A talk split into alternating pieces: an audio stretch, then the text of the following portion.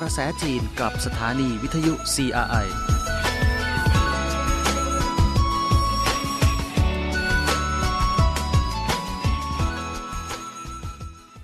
สวัสดีค่ะ คุณผู้ฟังต้อนรับสู่รายการเกาะกระแสจีน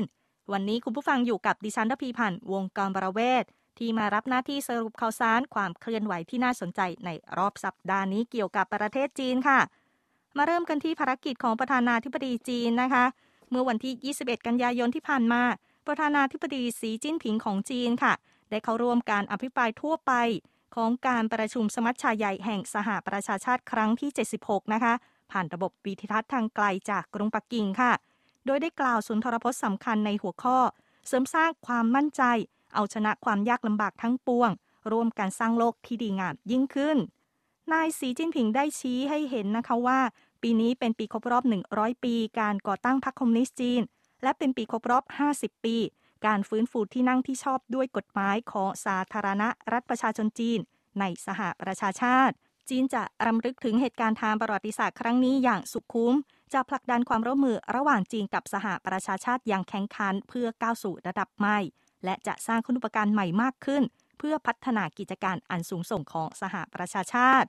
นายสีจิ้นผิงเน้นย้ำนะคะว่า เมื่อปีที่แล้วผู้นำของทุกประเทศ ได้เข้าร่วมการประชุมสุดยอด เนื่องในโอกาสครบรอบ 75 ปีการก่อตั้งสหประชาชาติ และให้คำมั่นว่าจะร่วมมือกันในการต่อสู้กับการแพร่ระบาดทำงานร่วมกันเพื่อรับมือกับการท้าทาย ยึดมั่นในลัทธิพหุภาคี เสริมสร้างอิทธิพลของสหประชาชาติ และสร้างอนาคตร่วมกันของคนรุ่นปัจจุบันและอนาคต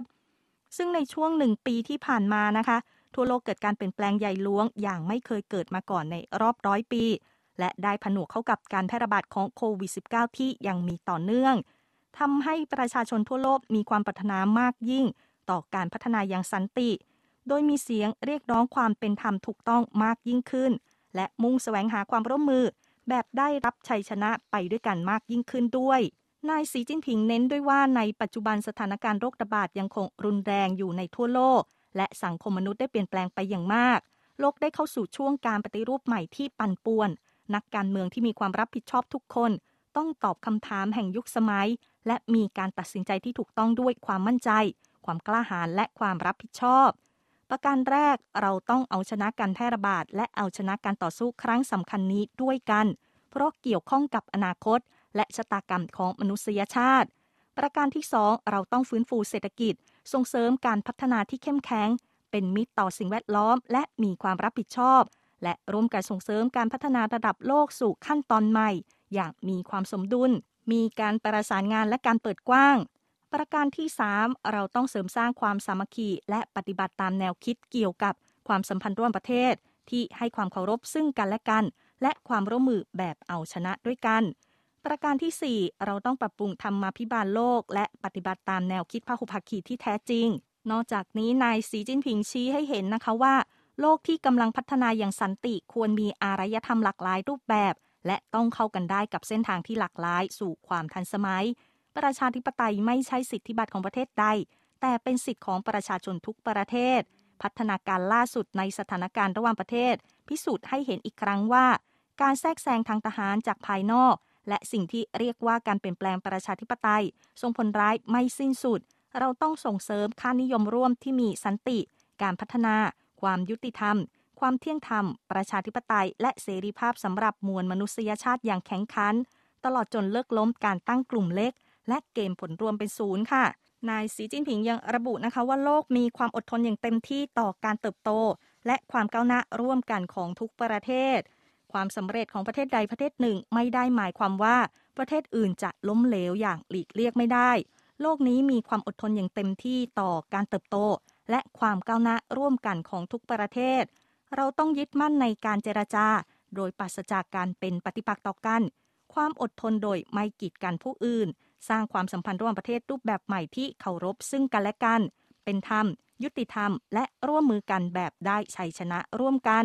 ขยายการบรรจบกันของผลประโยชน์ และขยายวงที่มีศูนย์กลางร่วมกันให้ใหญ่ที่สุดค่ะ นายสีจิ้นผิงย้ำนะคะว่าจีนนั้นจะไม่มีวันลุกรานกันแกล้ง หรือว่าครองความเป็นใหญ่บนโลกค่ะ โดยประชาชาติจีนสืบทอด และแสวงหาแนวคิดเรื่องสันติภาพ ความปรองดอง และความสามัคคี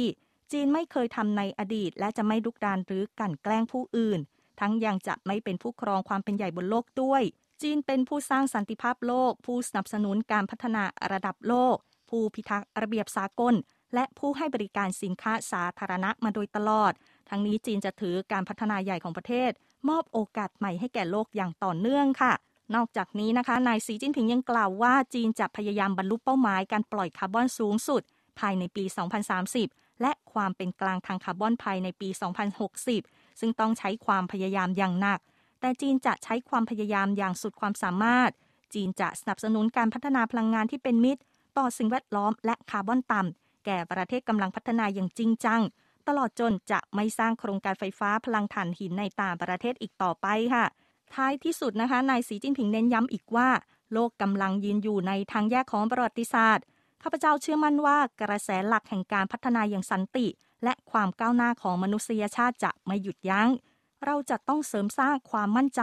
ทำงานร่วมกันเพื่อจัดการกับภัยคุกคามและความท้าทาย ส่งเสริมการสร้างประชาคมที่มีอนาคตร่วม และร่วมกันสร้างสรรค์โลกที่ดียิ่งขึ้นค่ะ ซึ่งการอภิปรายทั่วไปของสมัชชาใหญ่แห่งสหประชาชาติครั้งที่ 76 ซึ่งเริ่มขึ้นเมื่อวันที่ 21 กันยายนที่ผ่านมานะคะ ที่สำนักงานใหญ่สหประชาชาติในนครนิวยอร์กนั้น ก็มีประมุขแห่งรัฐ ผู้นำและผู้แทนระดับสูงของรัฐบาลมากกว่า 100 คนค่ะ ได้มาร่วมหารือแล้วก็อภิปราย นโยบายรับมือกับความท้าทายสำคัญ ที่มนุษยชาติกำลังเผชิญหน้าอยู่นะคะ อย่างเช่น การแพร่ระบาดของโควิด -19 วิกฤตสภาพภูมิอากาศ การฟื้นตัวอย่างยั่งยืน และสถานการณ์ด้านมนุษยธรรม ผ่านรูปแบบวิดีทัศน์ หรือว่าการกล่าวสุนทรพจน์สดค่ะ โดยนายอันโตนิโอ กูเตเรสนะคะเลขาธิการสหประชาชาติ ชี้ให้เห็นในพิธีเปิดงานว่า โลกกำลังอยู่บนขอบของขุมนรก ซึ่งกำลังเผชิญหน้ากับภัยคุกคาม และการแบ่งแยกที่ไม่เคยเกิดขึ้นมาก่อน การแพร่ระบาดทำให้มีความไม่เท่าเทียมกันมากขึ้น วิกฤตสภาพภูมิอากาศกำลังกระทบโลก หน้าต่างของสนธิสัญญาปารีสกำลังจะปิดลง โรคระบาดชนิดใหม่ก็คือความไม่ไว้วางใจกันนั้นกำลังแพร่กระจายอยู่ และความวุ่นวายทางการเมืองส่วนภูมิภาคกำลังคุกคามถึงสันติภาพของโลก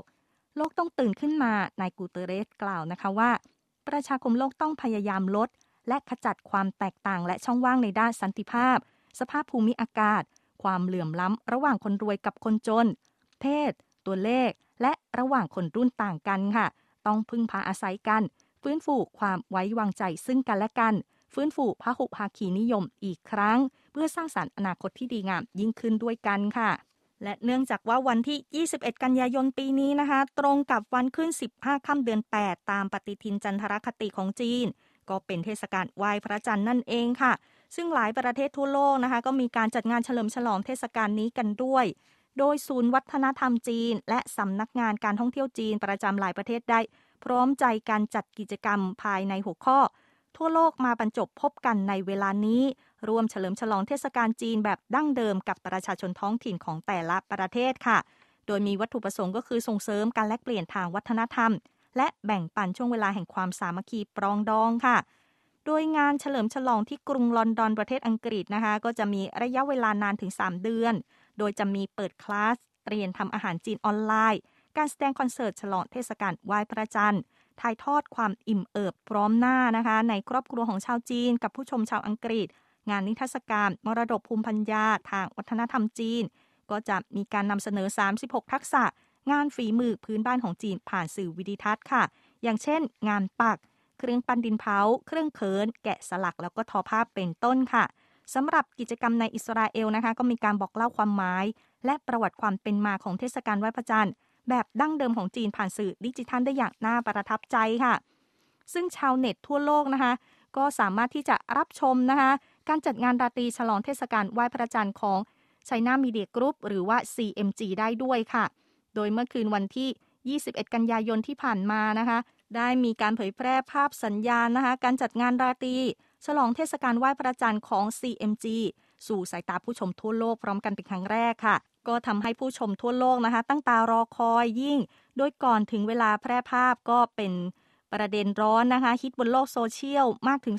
236 ข้อด้วยกัน ส่วนคลิปสปอยนะคะ ก็มีปริมาณการเข้าชมสูงถึง 8,200 ล้านครั้งค่ะ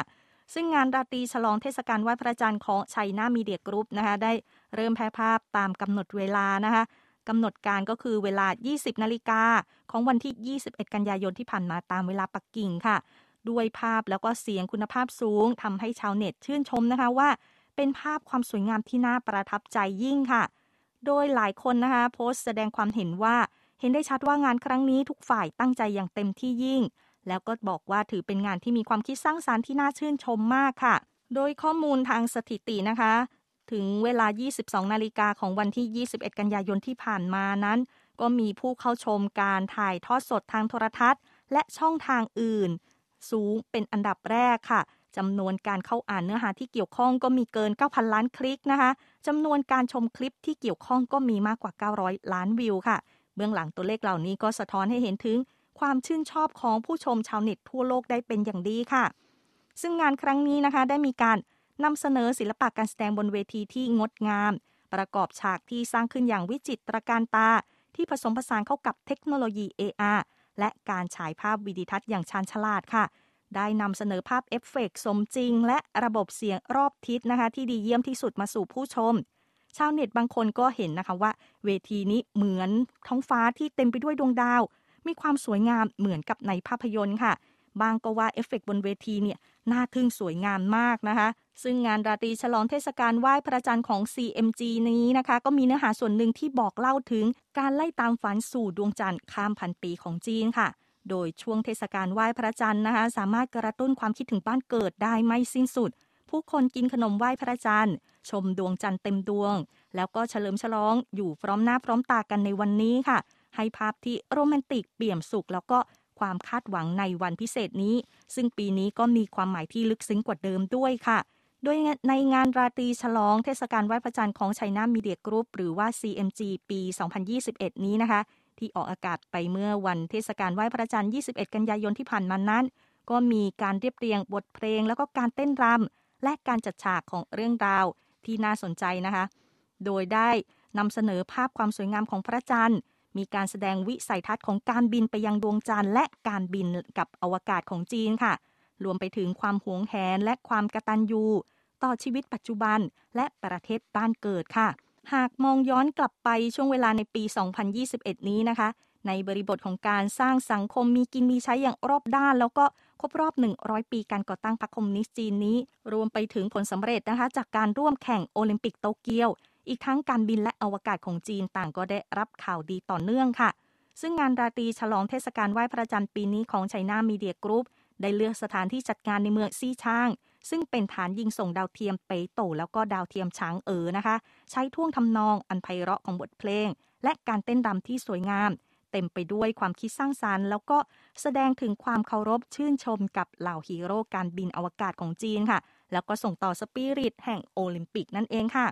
ซึ่งวันไหว้พระจันทร์นะคะ ถือเป็นวันหยุดประจำปีหนึ่งวันของจีนด้วย โดยทั่วไปแล้วนะคะ เมื่อรวมเอาวันเสาร์วันอาทิตย์ หรือว่ามีการสลับวันทำงานนะคะ ก็จะได้เป็นวันหยุดต่อเนื่อง 3 วัน ผู้คนก็จะนิยมออกไปท่องเที่ยวพักผ่อนกันค่ะ สำหรับปีนี้นะคะ กระทรวงวัฒนธรรมและการท่องเที่ยวจีนได้เปิดเผยข้อมูลนะคะ สถิติจากศูนย์ข้อมูลสถิติว่า ในช่วงหยุด 3 วันเทศกาลไหว้พระจันทร์ปี 2021 ทั่วประเทศจีนรองรับนักท่องเที่ยวรวมแล้วกว่า 88 ล้าน 1 5 0 0 0 0 คนค่ะ คิดเป็นร้อยละ 87.2 ของช่วงหยุดเทศกาลไหว้พระจันทร์ในปี 2019 นะคะ รายได้จากการท่องเที่ยวภายในประเทศเป็น 37,149 ล้านหยวน คิดเป็นร้อยละ 76.6 ของปี 2019 ค่ะ เจ้าหน้าที่ที่เกี่ยวข้องของกระทรวงวัฒนธรรมและการท่องเที่ยวจีนนะคะ ระบุว่าช่วงเทศกาลไหว้พระจันทร์ ท้องที่ต่างๆ ของจีน ใช้ความพยายามในการประชาสัมพันธ์ให้ประชาชนท่องเที่ยวในพื้นที่ และเสริมการพัฒนาปรับปรุงทรัพยากรด้านต่างๆ เสนอรายการท่องเที่ยวที่มีเอกลักษณ์พื้นเมืองจำนวนหนึ่ง ซึ่งหอวัฒนธรรมและพิพิธภัณฑ์นะคะ ได้รับความนิยมอย่างมาก การท่องเที่ยวชานเมืองหมู่บ้านชนบท และการขับรถท่องเที่ยวเองก็ได้รับความชื่นชอบอย่างมากค่ะ และพร้อมไปกับ Universal Studio ปักกิ่งนะคะ เปิดให้บริการ กระแสนิยมการท่องเที่ยวสวนสนุกก็คึกคักมากขึ้นด้วย อย่างเช่น ในสวนสนุกดิสนีย์นครเซี่ยงไฮ้สวนสนุกฮัวเลอร์กู่กรุงปักกิ่ง แล้วก็สวนสนุกช้างหลงเมืองจูไห่นะคะ ต่างเป็นเป้าหมายที่นิยมของนักท่องเที่ยวในช่วงเทศกาลไหว้พระจันทร์ที่ผ่านมาค่ะ และเนื่องจากว่าในประเทศจีนนะคะ ก็ยังมีสถานการณ์โรคระบาดพื้นที่ที่มีความเสี่ยงอยู่นะคะ โดยพื้นที่ความเสี่ยงสูงและปานกลางนะคะ ทั้งหมดก็อยู่ในมณฑลฟูเจียน หรือว่าฮกเกี้ยนทางภาคใต้ของจีนค่ะ โดยเฉพาะเมืองผู่เทียนนะคะ ถูกจัดเป็นพื้นที่ที่มีความเสี่ยงสูงค่ะ ซึ่งผู้ที่ได้รับเชื้อโควิดบางคนนะคะ ก็เป็นเด็กด้วย แต่พวกเขานะคะก็มีความกล้าหาญแล้วก็เข้าใจว่าต้องรักษาตัวโดยที่พ่อแม่ไม่สามารถมาอยู่ด้วยได้ ซึ่งในช่วงฉลองเทศกาลไหว้พระจันทร์ที่ผ่านมานะคะเขตกักบริเวณเฝ้าระวังอาการของโรงพยาบาล สังกัดสถาบันภูเทียน ก็มีเจ้าหน้าที่พยาบาลจากโรงพยาบาล แห่งมณฑลฝูเจี้ยน แล้วก็โรงพยาบาลเด็กมณฑลฝูเจี้ยนเหล่านี้เป็นต้นนะคะ ก็ได้นำเด็กๆในโรงพยาบาลนั้นนะคะทำกิจกรรมสนุกสนานฉลองเทศกาลกันค่ะ อย่างเช่น ทำโคมไฟโบราณ แล้วก็ทายปริศนาเป็นต้นค่ะ นอกจากนี้ก็ยังมีการแจกของขวัญแล้วก็ขนมไหว้พระจันทร์ทานกันด้วยนะคะ ซึ่งระหว่างที่เด็กๆเข้าพักรักษาตัว ทางโรงพยาบาลก็ได้มีการตกแต่งห้องนะคะ ให้น่ารักนะคะ มีตัวการ์ตูนต่างๆสำหรับผู้ป่วยเด็กเป็นพิเศษค่ะ แล้วก็มีการจัดเขตอ่านหนังสือด้วยก็เพื่อสร้างบรรยากาศที่ดีให้กับเด็กๆ ให้รู้สึกอบอุ่นนะคะ เหมือนกับอยู่ในบ้านค่ะ สำหรับประชาชนทั่วไปนะคะ ที่จะออกท่องเที่ยวก็ต้องมีความระมัดระวังป้องกันโควิด อย่างเต็มที่ต่อเนื่องค่ะ ศูนย์ควบคุมและป้องกันโรคของจีนได้มีการออกคำเตือนด้านสุขภาพสำหรับในช่วงหยุดเทศกาลไหว้พระจันทร์ที่ผ่านมา แล้วก็วันชาติจีน 1 ตุลาคม หยุดสัปดาห์ทองที่จะมาถึงนี้ค่ะ โดยระบุนะคะว่า เนื่องจากสถานการณ์โรคระบาดในต่างประเทศยังคงมีระดับสูง และความเสี่ยงการแพร่ระบาดบางพื้นที่ในประเทศจีนก็ยังดำเนินต่อไป จึงขอแนะนำให้ผู้ที่ออกเดินทางควรกักตัว เฝ้าสังเกตตนเองหลังกลับมาแล้ว 14 วันค่ะ ดังนั้นปีนี้ก็มีชาวเน็ตหลายคนนะคะ แสดงความเห็นว่ายังคงขอพักผ่อนอยู่ที่บ้าน หรือว่าไปเที่ยวชมธรรมชาติที่อากาศไทยเท แบบไม่ข้ามเมืองข้ามมณฑลก็เพื่อร่วมนะคะ เป็นส่วนหนึ่งของการช่วยไม่ให้เกิดการแพร่ระบาดของโรคในวงกว้างนั่นเองค่ะ เมื่อพูดถึงเทศกาลไหว้พระจันทร์นะคะ ได้ชมจันทร์อันสวยงามแล้ว ในเรื่องของภารกิจการบินอวกาศพร้อมมนุษย์ของจีน สัปดาห์นี้นะคะ จีนก็มีการยิงส่งยานขนส่งอวกาศเทียนโจ 3 เป็นผลสำเร็จค่ะ โดยเมื่อวันที่ 20 กันยายนนะคะ เวลา 15 นาฬิกา 10 นาทีตามเวลาปักกิ่งจรวดขนส่งลองมาร์ช7 Y4 ถูกยิงจากศูนย์ยิงส่งเวินชาง เพื่อนำยานขนส่งอวกาศเทียนโจ 3 ขึ้นสู่ห้วงอวกาศค่ะ โดยหลังผ่านไปประมาณ 597 วินาทีนะคะ ยานขนส่งได้แยกตัวจากจรวด และเข้าสู่วงโคจรตามกำหนด ต่อจากนั้นเวลา 15นาฬิกา22 นาทีของวันที่ 20 กันยายนที่ผ่านมาแผงพลังงานแสงอาทิตย์บนยานก็ได้กางออกและเริ่มทำงานตามปกติค่ะ ต่อไปยานอวกาศขนส่งเทียนโจ3ก็จะเชื่อมต่อเข้ากับสถานีอวกาศบนวงโคจรค่ะ ก็นับเป็นภารกิจยิงส่งครั้งที่ 20 นะคะ ของโครงการการบินอวกาศพร้อมมนุษย์ของจีน แล้วก็ถือเป็นการบินครั้งที่ 289 ของจรวดขนส่งรุ่นลองมาร์ชค่ะ ในเรื่องของผลงานการนวัตกรรมของจีนนะคะ ล่าสุดมีรายงาน ดัชนีนวัตกรรมโลกปี 2021 นะคะขององค์การสิทธิทรัพย์สินทางปัญญาแห่งโลก ได้ประกาศอันดับดัชนีนวัตกรรมโลกในปีนี้ โดยจัดให้จีนนั้นอยู่อันดับที่ 12 ค่ะ สูงขึ้น 2 ตำแหน่งเมื่อเทียบกับปี 2020 นะคะ รายงานได้ประเมินผลความก้าวหน้าของจีนในด้านการนวัตกรรม แล้วก็ย้ำถึงนโยบายและมาตรการสนับสนุนของรัฐบาลค่ะว่า มีความสำคัญต่อการส่งเสริมการนวัตกรรมของจีนค่ะสำหรับการเติบโตทางเศรษฐกิจของจีนนะคะ OECD ได้มีการประกาศรายงานคาดการล่าสุดนะคะ โดยยังคงอัตราการเติบโตทางเศรษฐกิจของจีนไว้เท่าเดิมค่ะ OECD หรือว่าองค์การเพื่อความร่วมมือและการพัฒนาทางเศรษฐกิจนะคะ ได้ประกาศรายงานคาดการแนวโน้มเศรษฐกิจล่าสุด โดยระบุค่ะว่า ปี 2021 เศรษฐกิจโลกจะเติบโตร้อยละ 5.7 ประเทศสมาชิกกลุ่ม G20 นะคะจะเติบโตร้อยละ 6.1 รายงานยังคาดการว่าการเติบโตทางเศรษฐกิจของจีนในปีนี้ และปี 2021 นั้น จะเติบโตร้อยละ 8.5 และ 5.8 ค่ะ เท่ากับการคาดการเดิมที่เคยประกาศไว้เมื่อเดือนพฤษภาคมที่ผ่านมานะคะ รายงานยังชี้ว่าการฟื้นฟูการเติบโตของเศรษฐกิจโลกยังเผชิญกับสภาพไม่สมดุลเป็นอย่างยิ่ง เต็มไปด้วยปัจจัยที่ไม่แน่นอน โดยเฉพาะการฉีดวัคซีนโควิด -19 ที่ล่าช้ากับการกลายพันธุ์ใหม่ของไวรัสนะคะ อาจจะก่อให้เกิดปัญหาการเติบโตที่ชะลอตัวแล้วก็ปัญหาการมีงานทำที่รุนแรงยิ่งขึ้นค่ะ สร้างแรงกดดันให้กับห่วงโซ่ประทานทั่วโลก ฉะนั้นนะคะ OECD จึงเรียกร้องว่า ขณะที่ประเทศต่างๆ ประกันนโยบายสนับสนุน เศรษฐกิจมหาภาคที่จำเป็น และนโยบายการคลังที่ยืดหยุ่นยังต้องส่งเสริมความร่วมมือระหว่างประเทศ สนองความต้องการทางทรัพยากรของประเทศที่มีรายได้ต่ำเพื่อทำการฉีดวัคซีนโควิด -19 ค่ะ เวลาของรายการวันนี้นะคะ ใกล้หมดลงแล้ว ขอบคุณคุณผู้ฟังทุกท่านที่ติดตามนะคะ ดิฉันรพีพันธ์วงกรบรเวศลาไปแต่เพียงเท่านี้ก่อน สวัสดีค่ะ